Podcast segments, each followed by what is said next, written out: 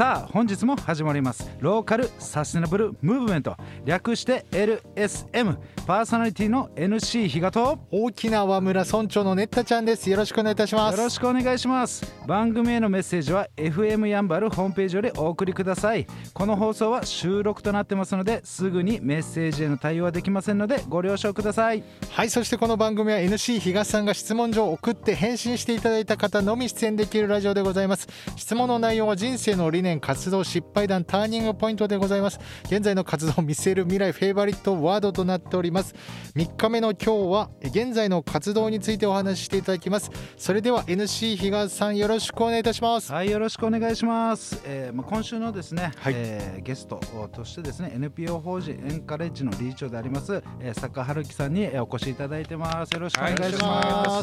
す,、本当に、えー、2, 3日目ですが三日1日2日ともう話が濃ゆい。こういですね。あのこの LSM ラジオの中でこう多分あのーはい。過去一じゃないですか。録画会。本当にものすごくあの深いなっていうあのいろいろ勉強になるなっていうところですね。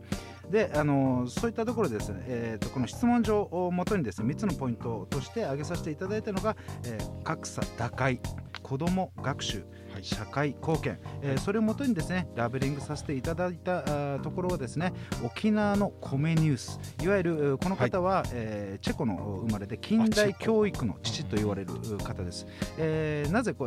の方の、名前を出したかというと、はいはい。教育とは全人を開発することであると、あー本当に人としてまず教育ありきなんだと、はい。えーそれが結果的に、えーその国とか地域とかそこを発展させるし、えー未来を作るんだっていうそういったところがものすごくうこの作家さんのですね、はい。えー理念とかそういったところものすごくリンクするなというところで挙げさせていただきました。で前回ですねいろいろお話を聞かせていただいた中でですね、はい。まず失敗談の中で、うんえーこのエンカレッジをまず立ち上げた時に、はい。えーこの社会課題、えーすごいこの貧困の子どもたち勉強できない子どもたちの多さっていうところを、えーいろんな方に知ってほしいというところでちょっと熱意が前に出過ぎて、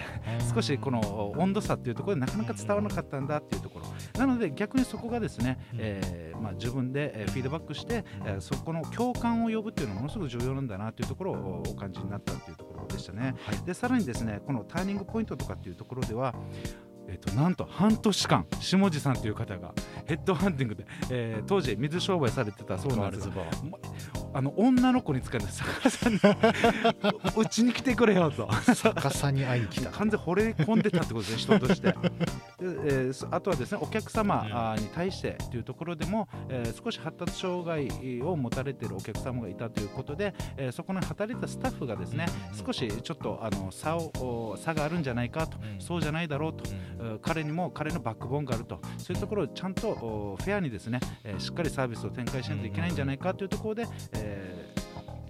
そこのお場所をまた発展させていったというところですね、それが現在にも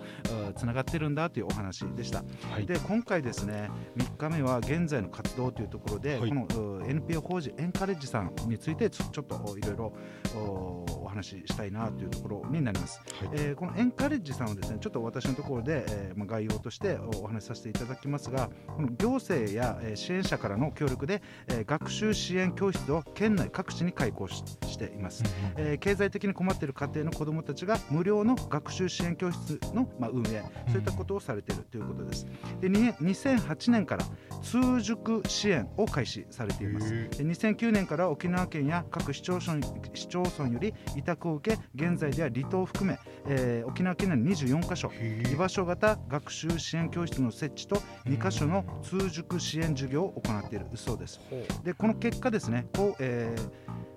えーと2015年沖縄県におけるう高校中退率2.2%、えーで、えー1000人当たりの高校不登校率27.2%、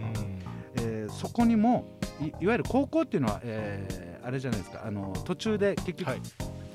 やめちゃうんですよね。そうその中ね、えー結局ちゃんと通うとかやりきるとか、いわゆるそのためにですね自立という観点で、ただ勉強を教えるだけじゃなくてですねこの人間力を上げるために、えーエンカレッジさんではですね自立を促すための心の成長そこにもものすごく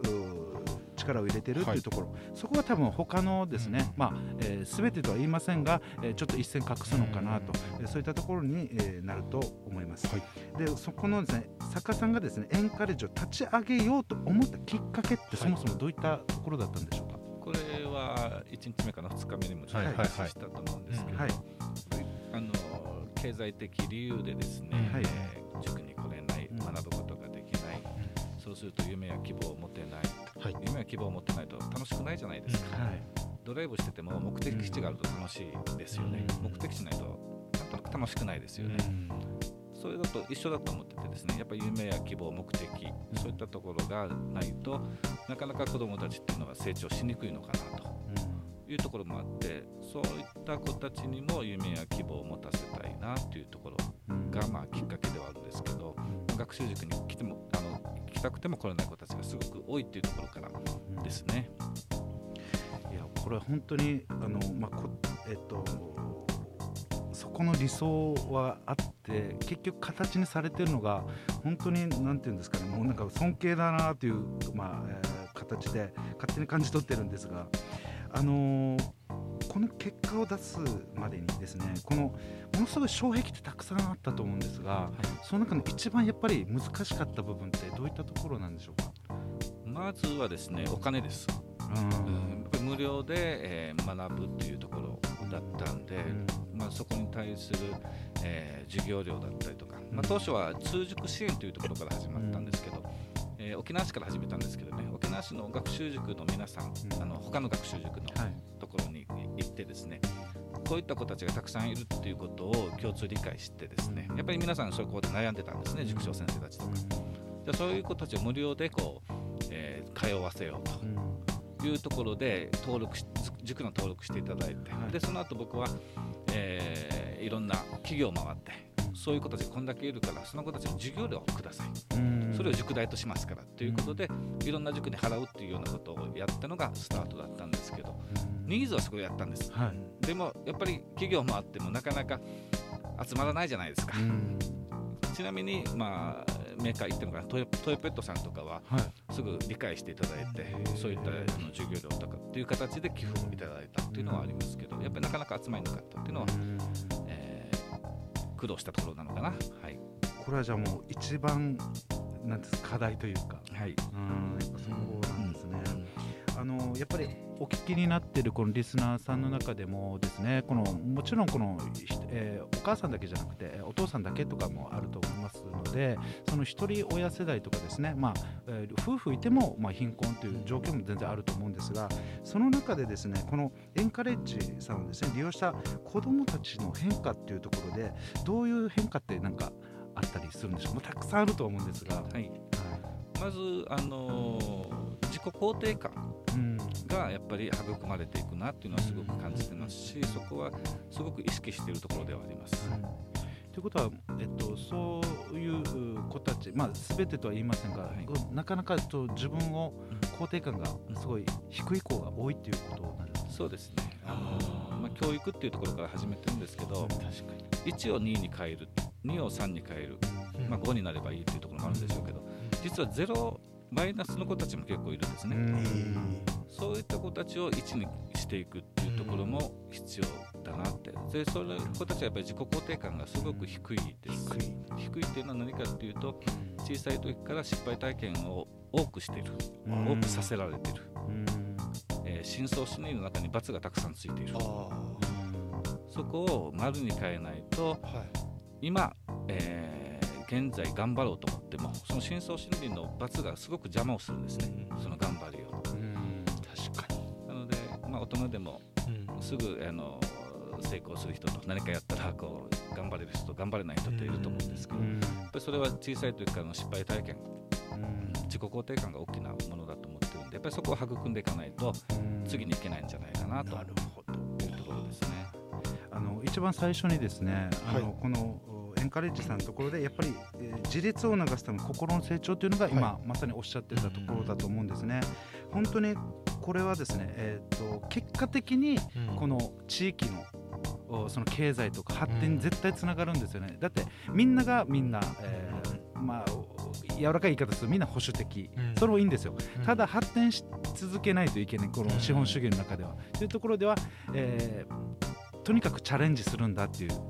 姿勢ですね、そこにはもう不安があるけどじゃあモチベーション必要だしっていうところでやっぱりこの自己肯定感っていうのは深層心理っておっしゃってましたがまさにそうなんじゃないかなというところ。でまさにそのエンカレッジさんをですねご利用してくださったこの、えー、お子さん、はい、まあ、方々ですね、そういったところが少しでもこの成長することですね。未来の結果我々の あの助けてにもなるし、ね、我々の力にもなるだろうしというところですよね。はい、はい、はい、ということでまだまだ伺いたいんですけどまた次回ということで。えー、そんな坂春樹さんが理事長をされている NPO 法人エンカリッジの連絡先をご連絡させていただきます、えー、連絡先は電話番号098-923-1813 098-923-1813でございます、えーホームページもございますので、えー、エンカレッジで検索をお願いいたします。そして我々へのメッセージは LSM のホームページがございますのでそちらからお願いいたします。そしてラジオの裏話もブログと YouTube でアップしています。ノートというブログのサイトで KATSU KATSU かつで検索。YouTube でネッタちゃんで検索。ネッタはカタカナでちゃんはひらがなです。以上です。ありがとうございました。LSN プロジェクトはいっちゃん、いなさん、またきち、たくま、マエストロあつし、みなっちゃん、又吉大輔さん、成田テールワン、ミッチーの協賛でお送りいたしました。どうも皆さん、やんばる坂モーリーの森です。やんばる坂モーリーは、名護十字路徒歩1分以内にあるアメリカンレトロな酒場です。オールディーズの BGM とアメリカンな空間は初めてなのになぜか懐かしさを感じられる店内でおすすめは10時間じっくり丁寧に低温調理した牛タンと店主秘伝の燻製香る自家製ウイスキーで作るハイボールは絶品です。ぜひフラッと遊びに来てくださいね。電話番号は070-3803-7889 070-3803-7889待ってます。LSM レディオは株式会社エナジックインターナショナル南西食品株式会社スパイスカレー研究所沖縄ごはんよしひこやんばる酒場モーリー有限会社ゆい設計味どころかに松大同火災海上保険株式会社の提供でお送りいたしました。